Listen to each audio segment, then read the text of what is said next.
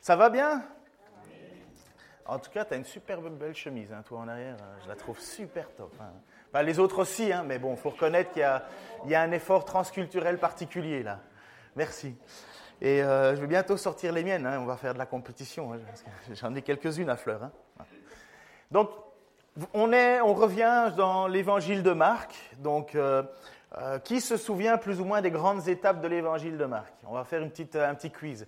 Par quoi commence l'évangile de Marc? Sans regarder dans sa Bible en arrière. Vas-y, vas-y, Pascal, essaye, tente. Par, la, par l'annonce de, de la venue de Jésus. Oui, par qui? euh, Par euh, Zacharie. Euh, Jean le Baptiste. Ah, oui, oui. C'est pas grave, c'est, ça, ça commence directement avec Jean le Baptiste, mais c'est très bien. Alors, juste une petite chose de mémoire. Est-ce que vous, alors, une très très forte probabilité, qui a écrit l'évangile de Marc? Quelle est la source de l'évangile de Marc? Non? Pierre, c'est très bien, ça fait plaisir. Donc l'apôtre Pierre. Donc on pense en fait que l'évangile de Marc, c'est vraiment l'apôtre Pierre qui aurait dicté tout ce qu'il a vécu. Donc ça a un côté particulier parce que vous savez que Pierre, c'était un peu le fougueux de la bande, c'était un petit peu celui qui, euh, qui était prêt à, à se battre et à couper euh, la tête d'un officier romain pour défendre Jésus. Euh, c'est lui qui, euh, qui parfois a parlé trop vite. Enfin, vous savez, ce genre de personne-là qui, euh, qui prend de la place. Mais en même temps, euh, qui euh, a été appelé par Jésus à être un serviteur euh, ô combien important. Euh, et en même temps, c'est lui qui a fait la plus grosse bêtise, hein, quelque part, parce que c'est lui qui a renié, de, qui a renié Jésus-Christ. Euh, mais euh, il y a, bien sûr, il y avait Judas, mais lui, c'était, malheureusement, il était voleur depuis le début, tricheur depuis le début, et de toute façon appelé par Dieu. Mais Pierre, lui, il a fait cette, ce, cette bêtise amère qui, dont il s'en souvient, mais il a renié le Christ, et pourtant, Jésus a dit que... C'est sur cette confession de foi, que, la confession que Pierre a faite, tu es le Seigneur, le Fils du Dieu vivant. Et euh, à qui irions-nous d'autres? Et c'est là-dessus que Jésus a dit, tu es Pierre, et sur cette pierre, je bâtirai mon Église. Et Pierre est devenu quelque part un peu le, le, le, le symbole de la foi euh, placée en Jésus-Christ. Alors, pour remettre un petit peu le... Con... Ça va? Vous êtes sûr? Vous attendez que ça finisse? Ok, ça va aller, on va y arriver.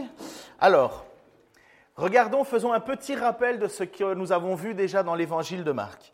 La première chose que nous avons vue, c'est, et merci de l'avoir répété, rappelé, c'est la venue de Jean le Baptiste. Donc Jean le Baptiste est finalement le, entre guillemets, le dernier prophète du Nouveau Testament, un grand prophète qui est suivi par les foules, et sa mission, déjà sa naissance est particulière et ainsi de suite, mais sa mission, c'est de, de préparer le peuple juif en disant « Faites-vous des sentiers bien droits, le royaume de Dieu s'est approché ». Et puis il annonce l'arrivée de Jésus en disant qu'il n'est pas lui le Messie, parce qu'il n'est pas, il, il ne mérite même pas de délier la, sandale de, la, la, la, la courroie des sandales. Donc euh, c'est toujours rigolo quand il y en a certains qui disent « Ouais, Jésus, c'est mon pote, nanana ». Et ce Jean-Baptiste, lui, qui est, qui est on ne peut plus strict dans sa vie, dit « Moi, j'ai, j'ai même pas, je, je mérite même pas de toucher aux sandales de mon Seigneur Jésus-Christ ».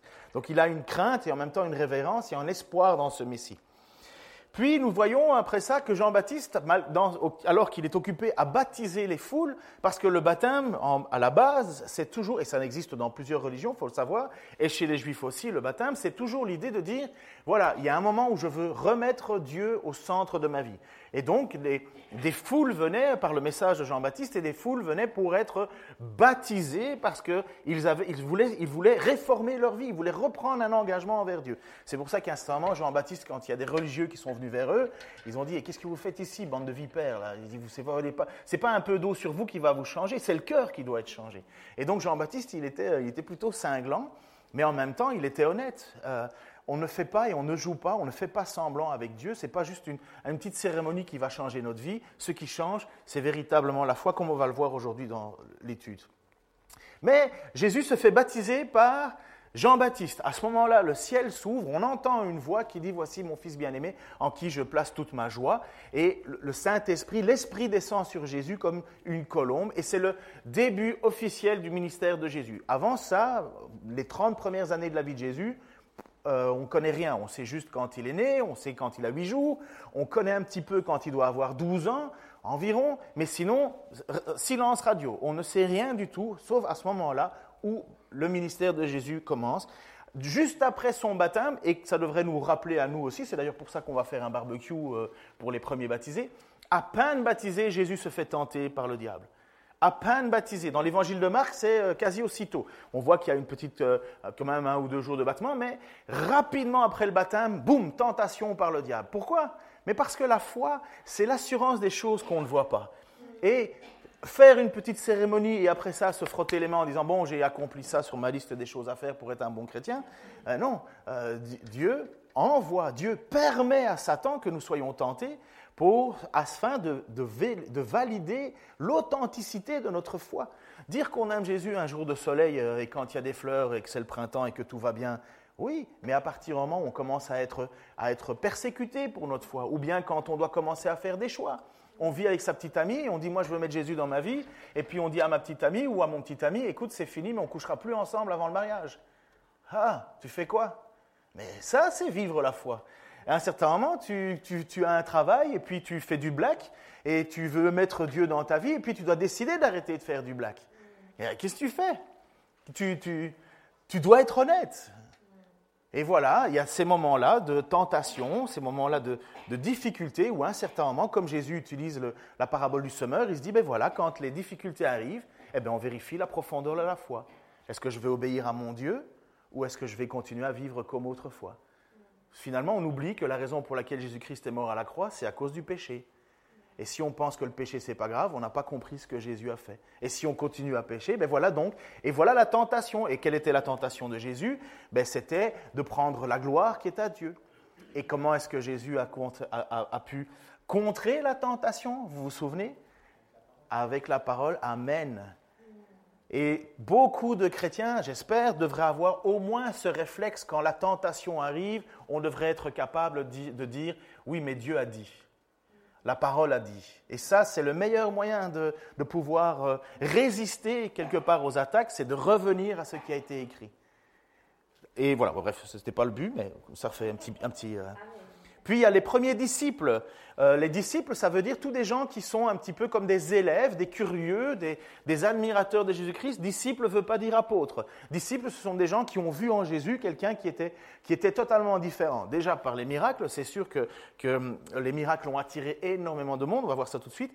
Mais dans les disciples, Jésus va en choisir après, vous allez voir, des apôtres. Nous voyons aussi le début des miracles. Jésus commence à faire de plus en plus de miracles. Ça, ça devient... Ça attire les foules et de, et de plus en plus loin même. À ce moment-là même, il y a eu de l'opposition euh, qui a commencé contre l'enseignement de Jésus. Vous vous souvenez lorsque euh, les, les pharisiens étaient là et euh, Jésus a guéri un paralytique et il a dit euh, tes, par- tes péchés sont pardonnés. Et là, les pharisiens ont dit ouh, ouh, ouh, qui a le droit de pardonner les péchés ? C'est un blasphème, il se prend pour Dieu lui. Et Jésus a dit afin que vous voyez que le Fils de l'homme a la capacité de pardonner les péchés, je te le dis, prends ta natte et marche, lève-toi, prends ta natte et marche. C'est au moment où, le, où on avait descendu cet homme par le toit de, de la maison. Vous, vous avez une vague idée là-dessus. Mais Jésus déclare officiellement qu'il a le pouvoir de pardonner les péchés, pouvoir qui n'est que pour Dieu seul. Et c'est là où alors l'opposition commence. On commence à aller, les religieux disent « ah mais non, non, non, pour qui il se prend lui ?» Et après ça, vous avez aussi Jésus qui va commencer à demander, il va demander la discrétion, il va guérir un lépreux, vous, enfin peut-être je vous rafraîchis votre mémoire, il guérit le lépreux et il dit au lépreux, je, te, je t'en conjure, ne dis rien à personne, va plutôt au temple, devant, enfin va plutôt devant le prêtre et offre le sacrifice que Moïse avait prescrit pour le, le, le, le, le, la guérison de la lèpre. Et le gars, il fait exactement à l'inverse, il va le raconter à tout le monde et le texte, et Pierre précise, enfin Marc précise, qu'à cause de cela, Jésus ne pouvait plus faire son ministère dans les villes parce qu'il y avait trop de monde. Les, des foules accouraient. Notez quand même ceci, Jésus fait des miracles, oui, mais il ne veut pas le faire trop savoir. Parce que trop de monde qui vient chercher un miracle et trop de monde qui ne l'écoute pas. Vous allez voir, ça transparaît dans l'évangile de, de, de Marc. Puis, nous avons, Jésus qui, euh, pardon, nous avons Jésus qui choisit finalement à ce moment-là les douze apôtres. Il appelle douze personnes. Il fait le choix de personnes. Dans les douze apôtres, il y a Judas, que Jésus a choisi. Dans les douze apôtres, il y a Pierre. Pierre qui va faire plus d'une bêtise. Dans les douze, dans les douze, il y a toujours ce choix qui ne dépend pas du mérite. Les gens n'ont pas mérité. Ce n'est pas les meilleurs de la bande. C'est Dieu qui pose son regard et qui appelle. C'est la même chose pour nous. Mais moi, je suis totalement convaincu de cette idée, ce n'est pas nous qui choisissons Dieu, c'est Dieu qui nous choisit.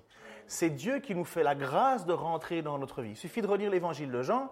Quand est-ce qu'on devient enfant de Dieu? Parce que Dieu l'a décidé. On n'est pas enfant de Dieu avant, on est enfant de Dieu à partir du moment où on reconnaît Jésus-Christ comme Seigneur et Sauveur. Et donc là, Jésus fait le choix de douze apôtres. Heureusement hein, que, que Dieu nous a choisis. Honnêtement, vous choisiriez vous-même? Si on est, si on est honnête, on connaît la perfection de Dieu. Est-ce qu'on se dit, ah ouais, ouais moi je mérite, je mérite sans problème que Dieu me choisisse. Hein. D'ailleurs, euh, Dieu, c'est mieux que je sois dans ton équipe. Hein. Non, on sait très bien que euh, on lutte avec beaucoup de choses. Et c'est Dieu qui nous appelle. Puis, il y a l'opposition qui devient de plus en plus grande contre Jésus. Vous allez voir, cette opposition va prendre une force incroyable. Et elle était volontaire parce que c'est cette opposition qui a mis Jésus sur la croix et qui accomplissait finalement le plan de Dieu. Petite question quiz. Qui a, ça, qui a tué Jésus? On voit que tu viens aux études bibliques, hein, Bernadette, pardon? Ça, c'est la raison pour laquelle c'est Dieu qui a fait mourir Jésus.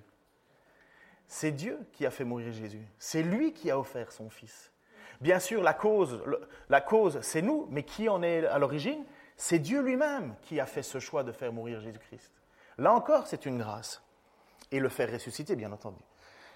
Et puis après ça, nous avons l'opposition, enfin le, le, la démonstration de Jésus, une, l'autorité de Jésus sur les démons, sur les éléments. Jésus calme une tempête. Vous savez, il dort tranquillement dans la barque, la tempête est là, les marins sont complètement secoués et Jésus crie au vent « tais-toi » et pouf, tout se calme. Donc là, les apôtres sont juste subjugués. Il, il, Jésus les enseigne quelque part, plus particulièrement ces douze apôtres. Après avoir vécu ce moment-là, Jésus va envoyer ses apôtres à, dans le but d'annoncer le royaume. Donc, annoncer ce que Jésus et ce que Dieu est venu faire. Dieu est venu pour annoncer une bonne nouvelle. Évangélion, c'est ça que ça veut dire, évangile. Il est venu pour annoncer une bonne nouvelle. Il est venu pour pardonner les fautes, pour offrir une grâce, pour ne pas juger. C'est, c'est le moment, le moment quand Jésus vient, c'est l'occasion d'avoir la certitude que si je demande pardon à Dieu, j'ai l'assurance que c'est pardonné. Pourquoi? Parce que Jésus a payé.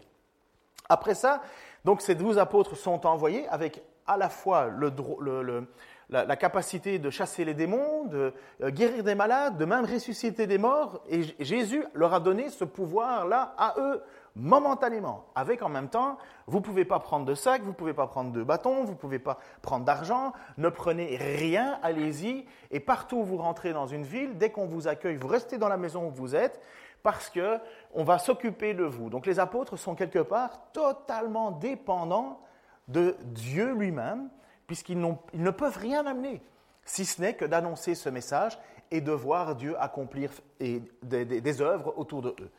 Donc Jésus les envoie, ces apôtres, et puis les apôtres reviennent, et on approche de notre texte d'aujourd'hui, les apôtres reviennent, et au moment où ils, arrêtent, ils reviennent, toute une foule se met, enfin Jésus voudrait leur offrir du repos, mais la foule est tellement pressante autour de Jésus, sa renommée grandit, grandit, grandit, qu'il touche terre avec la barque et à ce moment-là, il y a une foule qui est immense. Jésus, le texte dit, pris de compassion, les enseigna. Il commença à enseigner ce peuple et le soir venu, il n'y a pas de McDonald's à l'époque. De toute façon, il y a, si vous avez vingt mille personnes qui tapent à la porte du McDonald's, le patron, il meurt. Mais bref... Euh, J'avais même fait le, j'avais trouvé le calcul du nombre de repas de McDonald's pour ceux qui ont de la bonne mémoire. Mais euh, donc là, il y a ce moment où Jésus demande alors aux apôtres, les met quelque part dans une situation un peu délicate. Hein, ben, les apôtres, ils disent à Jésus, bon, on va faire comment pour manger? Et Jésus leur répond, ben, allez, nourrissez-les vous-même. Et là, euh, alors le texte dit cinq mille hommes sans compter femmes et enfants. Donc on imagine une foule à, de vingt mille personnes. Donc vous avez les apôtres, les douze apôtres qui sont là, certainement Judas qui lui en plus tenait la bourse. Euh, il se dit, on ne touche pas à ma bourse, hein. euh, débrouillez-vous, hein. Chacun pour soi. Chacun pour soi. Et euh, bref, c'est à ce moment-là que Jésus va accomplir ce premier miracle, parce qu'il va le faire deux fois, de transformer cinq pains, deux poissons et de nourrir la foule entière. Et combien de corbeilles sont revenues dans les mains des apôtres ? Exactement. Donc, vous imaginez donc, ce petit point. Jésus dit « nourrissez-les vous-même ». Les apôtres disent « mais on n'a rien, on peut faire, comment on fait ?» Et après le repas, chaque apôtre a encore une corbeille pleine. Donc ça, c'est quand même étonnant. Moi, je, je me demande comment le miracle s'est, s'est fait tu donnes le poisson, est-ce que le poisson, au moment où tu le donnes, pff, il apparaît ou, ou est-ce que la, la, on ne sait pas, on ne sait pas. Mais tout ce qu'on sait, c'est qu'à la fin, ils ont douze corbeilles toutes pleines. Alors moi, je me mets à la place des apôtres qui, qui sont là devant quelque chose qui... Enfin, vous avez déjà fait ça, vous, euh, recevoir plein de monde à la maison et en plus tu sers, en plus il y en a dans la casserole ? Non, ça n'existe. Moi, je n'ai jamais vécu ça. C'est un vrai miracle. J'insiste sur ce point parce que le texte qu'on va regarder aujourd'hui insiste sur ce point. Alors, si maintenant vous étiez dans cette situation, quelle serait votre attitude envers Jésus ? Donc, euh, vous savez, avec la, la marmite... Euh, ah, oui ? Vous seriez quand même un peu stupéfait quelque part, oui, n'est-ce pas ? Ben, gardez ça en tête. Alors, notre texte d'aujourd'hui... Jésus vient de nourrir ces cinq mille personnes, et, enfin ces, ces vingt mille personnes, et maintenant Jésus donne l'ordre aux apôtres. Il dit, il doit être environ entre, donc on dit la première heure de la nuit, parce que les, les, les, les Juifs divisaient, les Israélites divisaient la nuit en quatre sections. On est dans la première section qui va de dix-huit à vingt et une heures, la deuxième section c'est de vingt et une heures à minuit, après ça c'est de minuit à quatre heures du matin, et puis après ça de cinq heures à... Donc voilà, ça c'est les nuits. Et... On est dans la première nuit, donc on est entre dix-huit et vingt et une heures, et Jésus dit alors à ses disciples, à ses apôtres, euh, prenez la barque, allez de l'autre côté, moi je vais m'occuper de la foule, je vais les, je vais les renvoyer chez eux. Aussitôt après, Jésus pressa ses disciples de remonter dans la barque pour qu'ils le précèdent de l'autre côté du lac, vers Bethesda. Ça veut dire la maison du poisson, il y a deux villes qui s'appellent Bethesda, pendant que lui-même renverrait la foule. Jésus a cette autorité, il a une autorité qui est particulière, mais il dit à ses apôtres, vous, allez hop, de l'autre côté. Je dis, allez hop, peut-être qu'il a fait ça autrement, mais il, il, il, les, a, il les a envoyés. Il faut les convaincre, hein. On est en pleine nuit, là, ça commence, hein. Il est dix-huit vingt et une heures, en général, tu ne prends pas le bateau à ce moment-là, mais Jésus leur donne l'ordre de le faire, et en même temps, il dissipe une foule de vingt mille personnes. Mais pourquoi est-ce qu'il le fait ? Dans quel but Jésus le fait ? Il a un objectif, regardez. Après avoir congédié, il se rendit sur une colline pour prier. Est-ce que vous vous êtes posé déjà la question, une fois dans la vie, pourquoi Jésus prie ? Qui est Jésus ? Fils de Dieu. Pourquoi est-ce que Jésus prie ? Pourquoi est-ce que Jésus prend des temps volontaires pour aller prier ?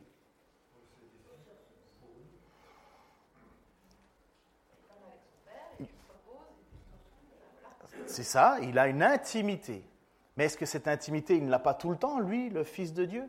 Il est, il est en lien constamment. Et pourtant, lui qui est parfait...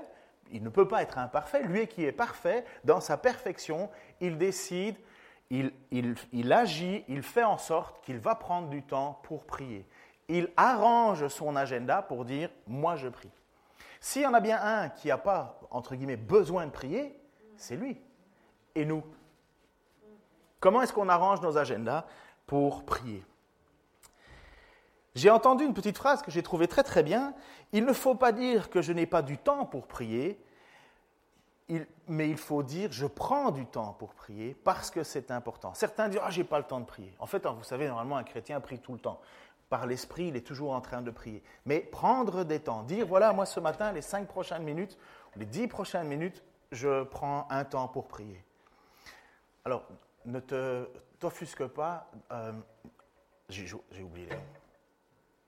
Lucette, tu, écoute ce que je voulais dire. Pourquoi ? Parce que Lucette enseigne, et elle a bien raison, aux enfants, cette petite chanson, « Lis ta Bible chaque jour, si tu veux grandir, prie chaque jour, si tu veux grandir. » Mais est-ce que la prière que Jésus nous demande est une prière matinale perpétuelle ? Est-ce que, est-ce qu'on aurait atteint le cœur de Dieu en disant « Bon, aujourd'hui, il faut absolument que je prie, il est dix heures vingt-sept, j'ai prié jusqu'à dix heures trente comme prévu, comme chaque jour, comme chaque matin, je ne loupe pas parce que je suis un chrétien, je prie. » À votre avis, n'importe quel religieux fait ça mille fois mieux que nous. Mille fois mieux que nous. Quelle est la qualité de cette prière ? Quel est, ce, quel, quel est le cœur à cœur que Dieu veut entretenir dans notre prière ? Eh bien, Jésus, pour parler de cette façon de prier, cette façon de ne pas faire les choses de façon mécanique, mais d'être dans un vrai cœur à cœur, a utilisé une petite parabole, une petite histoire qu'il a racontée à des religieux qui sont bien plus sérieux dans leur façon de vivre, leur, leur, leur religieux que nous. Il parle de deux personnes. Deux hommes montèrent au temple pour prier. Donc, c'est une histoire que Jésus veut, utilise pour faire comprendre. Le pharisien, donc, qui est un religieux, donc même très strict, debout, faisait intérieurement cette prière. « Ô Dieu, je te remercie de ne pas être avare, malhonnête et adultère comme les autres hommes. » Entre, entre guillemets, « Seigneur, tu as de la chance de m'avoir dans ton équipe. » En particulier, comme ce collecteur d'impôts là-bas. Donc non seulement il se sent très, euh, très bon, mais en plus, il est en train de dire « Ah ben moi, je suis beaucoup mieux que lui. Hein. » Et un collecteur d'impôts, c'est vrai que c'était un voleur à l'époque. Les trois quarts du temps, ils étaient tous des voleurs. Mais voilà, dans son cœur, sa relation, c'est moi, moi, moi, moi, moi, moi, et moi, ok ? Et puis vous avez, il continue en expliquant sa religiosité. Moi, je jeûne deux jours par semaine. Déjà, il y en a certains qui n'arrivent pas une fois par an, alors vous imaginez lui, euh, deux fois par semaine. Je donne dix pour cent de tous mes revenus. Comprenez, le gars, il calcule hein, au cent. Et puis, vous avez le collecteur d'impôts qui est là. Alors, euh, je rappelle que tout ça, ce n'est pas faux. Hein. Ce n'est pas un problème de jeûner. Euh, ce n'est pas un problème de donner, de donner une partie de ses, ses revenus. Ce n'est pas un problème de faire tout cela. C'est l'attitude du cœur. Seigneur, bénis-moi, je t'ai donné dix pour cent. Comprenez ? Seigneur, je jeûne là. Tu vas exaucer mes prières ? Comprenez, c'est, c'est cette idée de « je mérite quoi que ce soit ». Et non, vous avez ce collecteur d'impôts qui, lui, sait qu'il ne mérite rien. Voilà son, son cœur. Le collecteur d'impôts se tenait dans un coin retiré et n'osait même pas lever les yeux au ciel, mais il se frappait la poitrine et, mé, et murmurait « Ô Dieu, aie pitié du pécheur que je suis ». Je vous l'assure, c'est le dernier et non pas l'autre qui est rentré chez lui déclaré juste par Dieu, car celui qui s'élève sera abaissé et celui qui s'abaisse sera élevé. Voyez la différence de c'est quoi une prière mécanique, religieuse, sans, qui touche même pas le cœur de Dieu. Et puis une autre prière où lorsque l'on commence à prier, et je l'ai déjà dit je pense ici, il y a deux mots clés dans la prière, pardon et merci. Pardon Seigneur de ne pas être ceci, pardon que je ne suis pas ça, pardon, pardon, pardon. Et merci, merci, parce que, merci, parce que, merci. Et ça, c'est des prières qui sont centrées non pas sur ce que nous sommes en mérite, mais sur ce que nous sommes en pécheur et sur la grâce que Dieu nous fait. Et puis c'est à ce moment-là qu'on commence à louer Dieu avec un, un cœur honnête, en disant « je ne mérite rien, pourtant tu m'as choisi. Je ne mérite rien, pourtant. » Enfin, bref, donc voilà la prière. Et pendant que Jésus est sur sa montagne en train de prier, qu'est-ce qui se passe avec nos apôtres ? Exactement. Ils sont en train de ramer comme des fous parce que Jésus les a envoyés en pleine nuit. Et dans ces régions-là, en plus c'est connu, euh, le lac de Galilée, euh, il est, il est euh, plus bas que le niveau de la mer. Donc dès que euh, le vent souffle, je crois qu'il est à moins quatre-vingt-seize mètres plus bas que le, le niveau de la mer. Et quand le vent souffle, ça crée des, des dépressions et le vent peut souffler très très fort, très très vite. Et créer des, des vagues sur un lac, euh, c'est, c'est impressionnant en fait, hein, euh, surtout ces endroits-là, parce que le vent se met à souffler très très fort. Et donc les apôtres, là, eux, sont dans cette tempête. Ils y sont, pourquoi ? Mais parce que Dieu, enfin Jésus les a envoyés. Donc voici le texte qu'il était en train de dire. « À la tombée de la nuit, la barque se trouvait au milieu du lac et Jésus était resté seul à terre. Il vit que ses disciples avaient beaucoup de mal à ramer car leur vent était contraire. » Ce qui est dit, c'est que euh, il doit être maintenant environ quatre heures du matin. Ils sont partis entre dix-huit et vingt et une heures. Il est quatre heures du matin et les gars, ils rament et ils n'ont pas fait la moitié du chemin. Qui a déjà fait du vélo avec du vent en face ? Du vent de face, là. Un jour, je suis parti avec mon copain, euh, le pasteur de l'autre église, Franck Ségon, on est parti. Il y avait des bourrasques de vent à quarante-cinq kilomètres heure. Vous avancez pas, hein. Vous, vous pouvez faire ce que vous voulez. Euh, vous, vous, vous, vous, la langue, là, vous la, vous la traînez par terre, vous n'avancez pas. Et là, encore, on est sur quelque chose de solide, avec des tout petits pneus, c'est vrai. Mais sur la mer, quelque chose de fluide, essayez d'avancer. Et puis, les... les, les, les il faut savoir que sur les, les, les apôtres, sur les douze apôtres, il y en a quatre, c'est des marins professionnels. Et on pense peut-être même sept sont marins professionnels. Mais on est sûr de quatre. Donc, ce n'est pas des... C'est pas des... Bon, peut-être que vous avez déjà fait ça, vous êtes en vacances, vous voyez qu'il y a des barques à louer et vous allez dire « Oh, on va faire un moment romantique » et vous louez une barque, vous êtes à peine sur la barque et la seule chose que vous faites, c'est de tourner en rond. Ah, voilà. Vous avez, ou avec du pédalo, vous avez déjà fait ça ? Passez votre temps à tourner le truc avec pédalo, vous dites à quoi ça sert, ça ne tourne jamais dans le sens qu'on veut. Mais eux, ce n'est pas, pas des amateurs, ils savent ce qu'ils font, ils n'avancent pas. Il n'avance pas. Et moi, ce qui me plaît dans cette petite histoire, c'est que Jésus, lui, il est sur sa colline, et le texte nous dit qu'il les voyait. Il les voyait. Jésus part prier, et en même temps, il continue à avoir un œil sur ses apôtres. C'est lui, Jésus, qui les a mis dans cette situation-là. Jésus savait très bien qu'il allait avoir une tempête. Jésus savait très bien que ça n'allait pas aller. Jésus les avait ordonnés de partir. Ils n'ont pas dit de mots, ils auraient pu très bien marcher. Parce que le texte qu'on va suivre après, le texte nous dit que la foule marcha le long du lac et euh, se retrouvait au point euh, d'arrivée de la barque. Donc, ils auraient très bien pu aller à pied. Ils auraient été peut-être plus efficaces. Non, Jésus les a volontairement mis dans cette situation. On va voir pourquoi. Mais en même temps, et c'est ça qui me fait plaisir, c'est de voir que Dieu veille sur nous. Dieu a son regard sur nous lorsque nous traversons des épreuves. Il ne nous abandonne pas, il est là. Il connaît toute notre vie. Vous savez que, pour bon, même pour moi, mais le texte dit que Dieu connaît le nombre de nos cheveux sur notre tête. Ouais, il y en a à l'intérieur. Il y en a. Moi, c'est volontaire. Hein. Moi, je, je fais... Voilà. Mais il connaît tout ça. Dieu connaît l'état d'esprit dans lequel tu es. Dieu connaît l'état de notre cœur. Dieu connaît les souffrances par lesquelles on traverse. Et il y en a plein d'entre vous qui vivez des moments difficiles, durs. Parfois, vous pouvez perdre injustement votre boulot. Parfois, vous devez lutter avec la dépression. Parfois, vous devez lutter avec des, des, des situations qui ne s'arrangent pas. Vous, vous êtes là et vous, parfois, on a l'impression qu'on est seul. Eh bien non.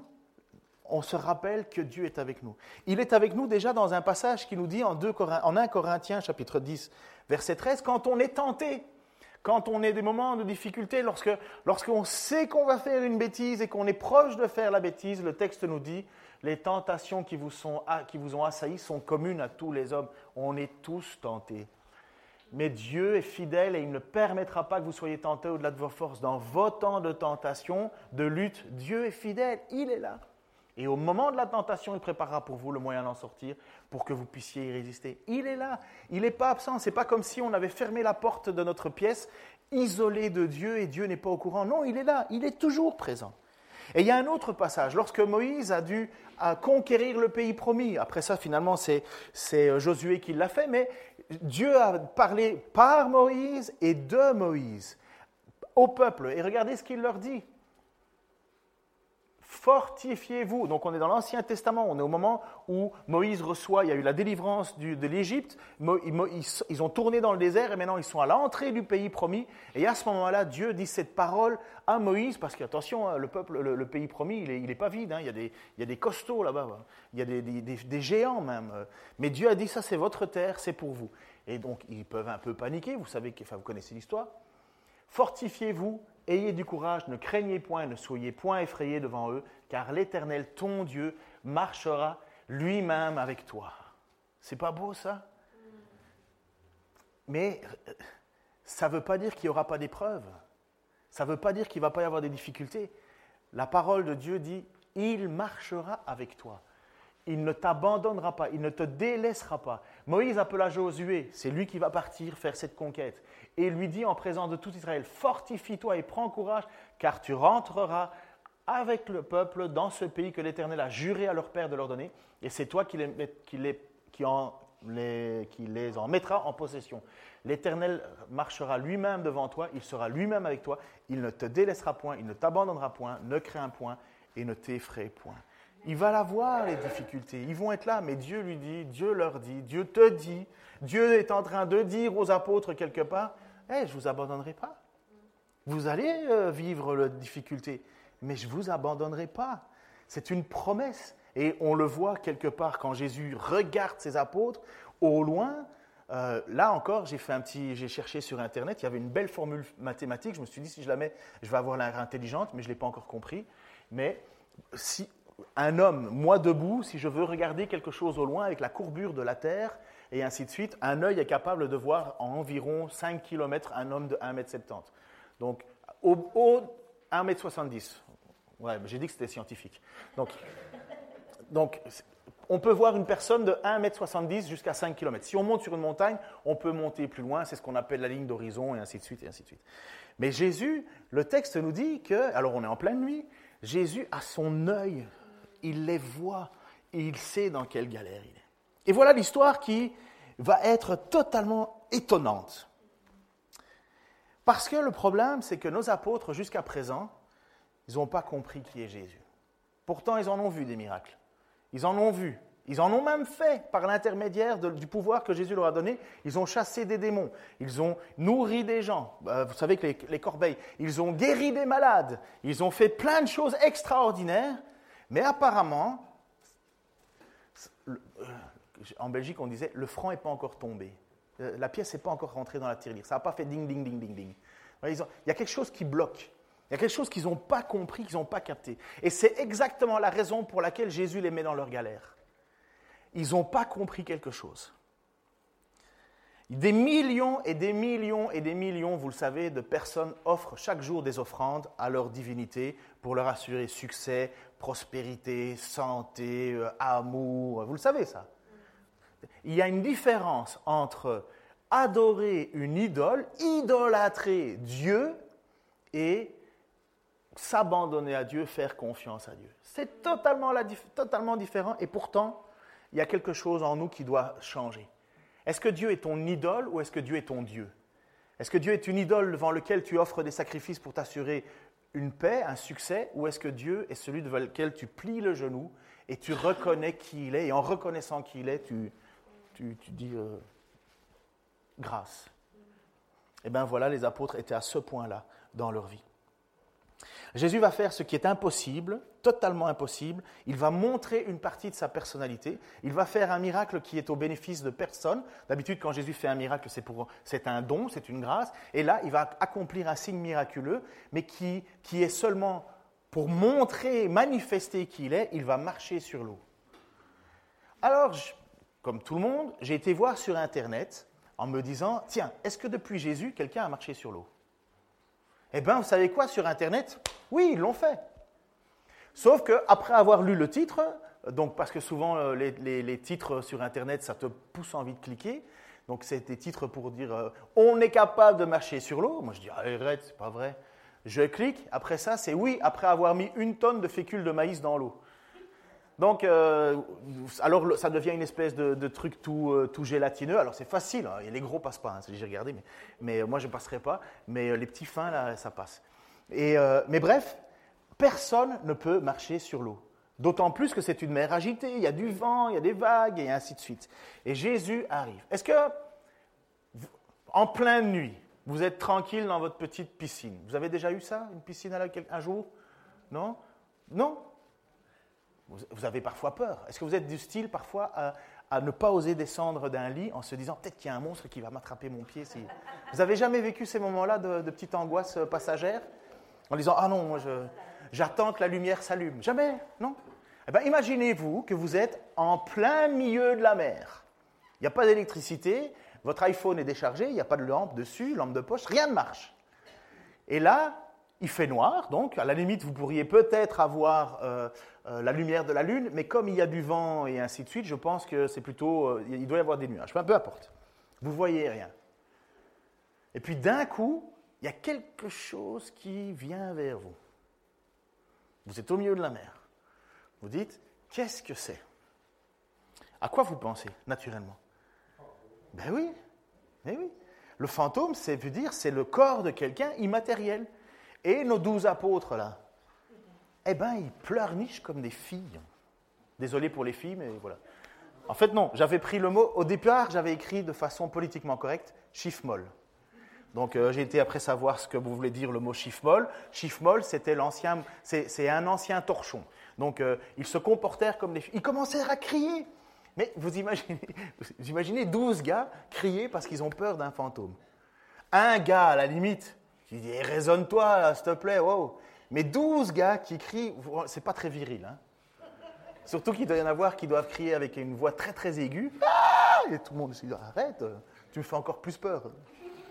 Et, mais voilà, on est dans cette situation. Alors je le fais un peu rigolo, mais pour eux, c'est pas rigolo. C'est loin d'être rigolo, parce que déjà, ils sont crevés de la journée, Puis en plus, ils ont ramé pendant six heures pour ne pas avancer. Certainement qu'ils se sont, se sont donné des conseils, mais pas comme ça, comme ça, pas comme ça. Vous savez, euh, ça arrive, hein, quand vous avez quatre professionnels, euh, les quatre savent ce qu'il faut faire, et puis après ça, euh, personne ne fait rien. Enfin bref. Donc, ils sont là et ils sont complètement en panique. Et certainement, ça vous arrive. Là, c'est une illustration de, de, de, d'une situation, mais peut-être dans vos vies, c'est la même chose. Être complètement en panique. Et voilà cette voix qui dit quelque chose de magnifique. C'est, tu peux mettre l'image, s'il te plaît? Donc, à la quatrième veille de la nuit, donc, euh, vous voyez, les trois veilles, donc on est en fin de nuit, il alla vers eux, marchant sur la mer, et il voulait les dépasser. Les dépasser, en fait, c'est une mauvaise traduction, c'est « il voulait aller au-devant de eux ». Quand ils le virent marcher sur la mer, ils crurent que c'était un fantôme et ils poussèrent des cris car ils voyaient tous et ils étaient troublés. Donc euh, voilà, ça c'est la... Et puis cette petite chose magnifique, aussitôt Jésus leur parla et dit « Rassurez-vous, c'est moi, n'ayez pas peur. » C'est pas magnifique ça ? Est-ce que, est-ce que quand vous prenez ces temps d'intimité avec Dieu, est-ce que vous avez cette petite phrase qui dit « N'aie pas peur ». Sois rassuré, je suis là. De la même manière que quand le peuple a traversé euh, le pays promis, faites aller, où Dieu dit, ne vous effrayez pas, je ne vous abandonnerai pas, je serai avec vous. Mais les apôtres, ce n'est pas, pas une anecdote ça, ce n'est pas, c'est, c'est, c'est pas involontaire tout ça. Il y a un but, Dieu a accompli, Jésus a un but à accomplir, il veut transformer quelque chose dans le cœur de ses apôtres parce que malheureusement les apôtres, il y a quelque chose qu'ils n'ont pas encore saisi de Jésus. Ils sont convaincus d'un Jésus qui est capable de faire des miracles. Ils sont convaincus de, de, de, de la force et de la puissance de qui est Jésus. Mais à ce moment-là, ils ne savent toujours pas qui est Jésus. C'est étonnant, n'est-ce pas?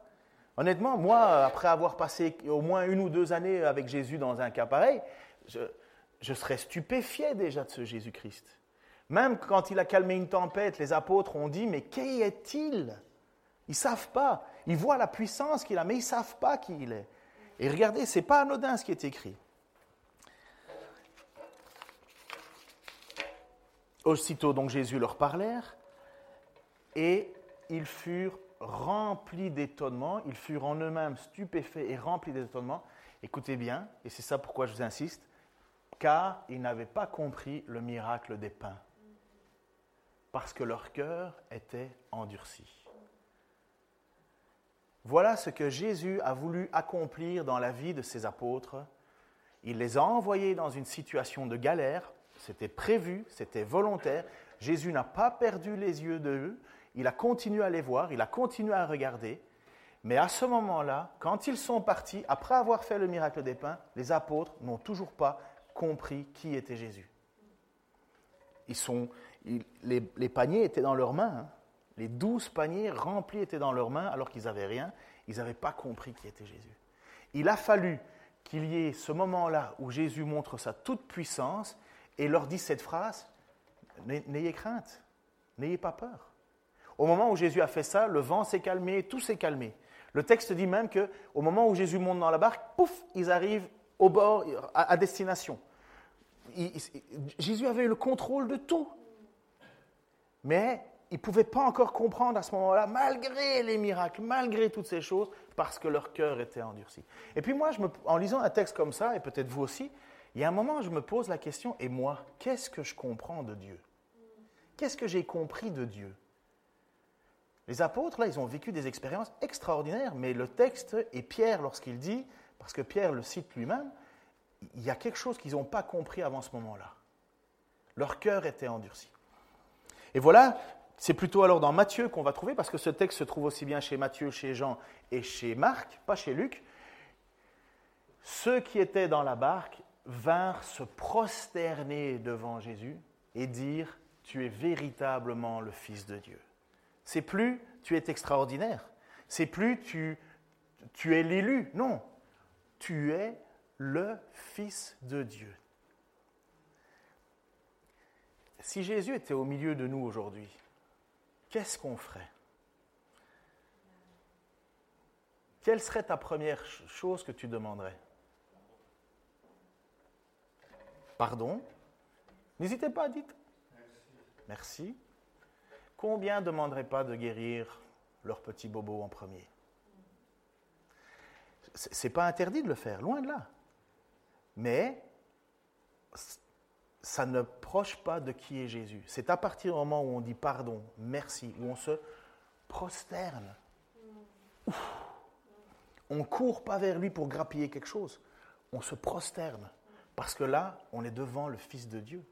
On vient de comprendre que ce n'est pas juste un, un brave homme, un bon guérisseur, un excellent orateur.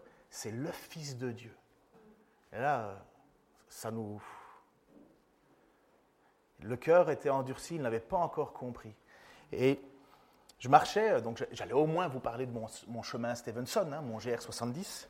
Merci d'avoir prié pour. Hein. Euh, j'ai juste mal au genou, mais ça, c'est parce que je suis trop gros. Mais euh, euh, ben, je n'étais pas le plus gros de tous, hein. On était deux. Mais euh, voilà, c'était magnifique. Et euh, pendant ce chemin Stevenson, j'avais, j'avais demandé à Dieu de pouvoir au moins parler euh, avec plusieurs personnes de ma foi. J'avais préparé des évangiles et ainsi de suite. Donc, gardez en tête euh, un certain Johan, un jeune garçon, avec qui, lui, il est parti avec un évangile de Jean. Mais à un certain moment, on était avec trois personnes âgées de plus de soixante-dix ans. Ça devrait vous, vous encourager, là. Donc, on peut faire le, soixante, le, le, le Stevenson avec, en ayant plus de soixante-dix ans. Et on arrive dans un endroit magnifique, à Saint-Germain-de-Calbert. Enfin, bref, c'est, c'est, c'est dans les hauteurs. Il y a un certain moment, on était magnifiquement bien installés le soir après avoir souffert la journée. Et on mange assis à la table. Et les randonneurs, ben, souvent, on partage la même table. Et donc, on a ces trois personnes qui sont là. Et au départ, on fait toujours ça, Israël et moi. On ne dit pas qui on est. On laisse voir. On laisse prendre la sauce. Et il faut savoir que le chemin Stevenson, à la base, c'est un, c'est un jeune homme qui a écrit, euh, d'ailleurs, docteur Jekyll et mister Hyde, c'est un auteur très connu, il n'a pas écrit que ça, mais c'est un auteur très connu, mais lui, il est écossais et quelque part, il veut retrouver ses racines protestantes. Et le chemin qu'il commence, finalement, dans tous les endroits, c'est le bastion des Camisards, c'est le bastion des Huguenots autrefois, c'est le lieu du protestantisme qui a résisté face euh, à, à l'Inquisition française. C'était là que les protestants se cachaient dans ces coins-là. Enfin bref. Et donc, les trois personnes en question euh, parlaient euh, en disant « Tiens, est-ce que vous avez vu euh, le cimetière protestant ?» Nanana. Nous, on ne dit rien, on dit « Oui, oui, on l'a vu. » Mais... Euh, Et on parle, et on parle. Et alors, dans un chemin, ben, tu ne fais pas grand-chose, tu parles ou tu, ou tu, tu essayes de respirer. Euh, quand ça monte, quand c'est plat ou quand ça descend, tu peux encore parler. Bien que descendre, ce n'est pas plus facile. Hein. Et, euh, et là, on est avec eux et on, on se révèle. Donc, euh, on dit, mais, mais oui, oui, on connaît bien la région euh, parce que nous-mêmes, on est deux pasteurs. Euh. Alors là, ils sont tout étonnés. Et comme le climat s'y prête, eh bien, il, pla- il pose plein de questions. Alors, vous savez très bien qu'il y a un pasteur, il ne faut pas lui demander euh, beaucoup de choses. Hein. En fait, il, là, parfois, je, je m'arrête moi-même en me disant poliment, ils n'osent pas me demander de m'arrêter, mais moi, je continue en général. Mais j'ai, on voit totalement des personnes qui ne sont pas ignorants de qui est Jésus. Ils savent qui est Jésus. Le Jésus historique, ils le connaissent. Il y en a un qui était enseignant, il y en a un qui était comptable, il y en a un qui était, qui était coiffeur. Et donc... ils connaissent les histoires de Jésus, d'autant plus qu'ils ont un passé où le catholicisme était beaucoup plus présent, à soixante-dix ans. Et c'est là toute la différence, et c'était ça toujours qu'on leur disait, passe du Jésus historique au Seigneur devant lequel tu te prosternes. Tu connais les histoires de Jésus, mais est-ce que tu te prosternes devant lui? Et ces personnes-là, je continuerai à prier pour eux, ils connaissent les histoires de Jésus. Ils ne sont pas contre les miracles que Jésus a faits. Mais le cœur est endurci. Ils connaissent. Mais ça ne fait pas eux des adorateurs. Ça ne fait pas eux des personnes qui connaissent le Seigneur Jésus. Et c'est la même chose qu'on doit se dire pour nous. Quand tu traverses des problèmes, à ton avis, est-ce que c'est normal ou anormal? Pour celui qui lit la Bible avec intérêt, il verra que nulle part, la vie chrétienne est une vie de roses, de fleurs, de bonheur, de succès, et ainsi de suite. Ça, c'est l'évangile qui est en train de, de vouloir s'imposer, ce qu'on appelle l'évangile de la prospérité. Tu es un bon chrétien, et si tu es un bon chrétien, tu es béni. Si tu vis des moments difficiles, c'est parce que tu n'es pas un bon chrétien. Et donc, on retombe de nouveau dans la vie de quoi ? Dans la vie de ce pharisien qui disait « Merci Seigneur que je jeûne deux fois, que je fais ceci, que je fais cela ». Non, les épreuves sont là pour que nous puissions nous accrocher à qui est Jésus vraiment. Parce qu'il a fallu cette épreuve de peur, de difficulté, pour que les apôtres comprennent que devant eux, ils avaient le Fils de Dieu et pas juste Jésus, the miracle maker, le faiseur de miracles.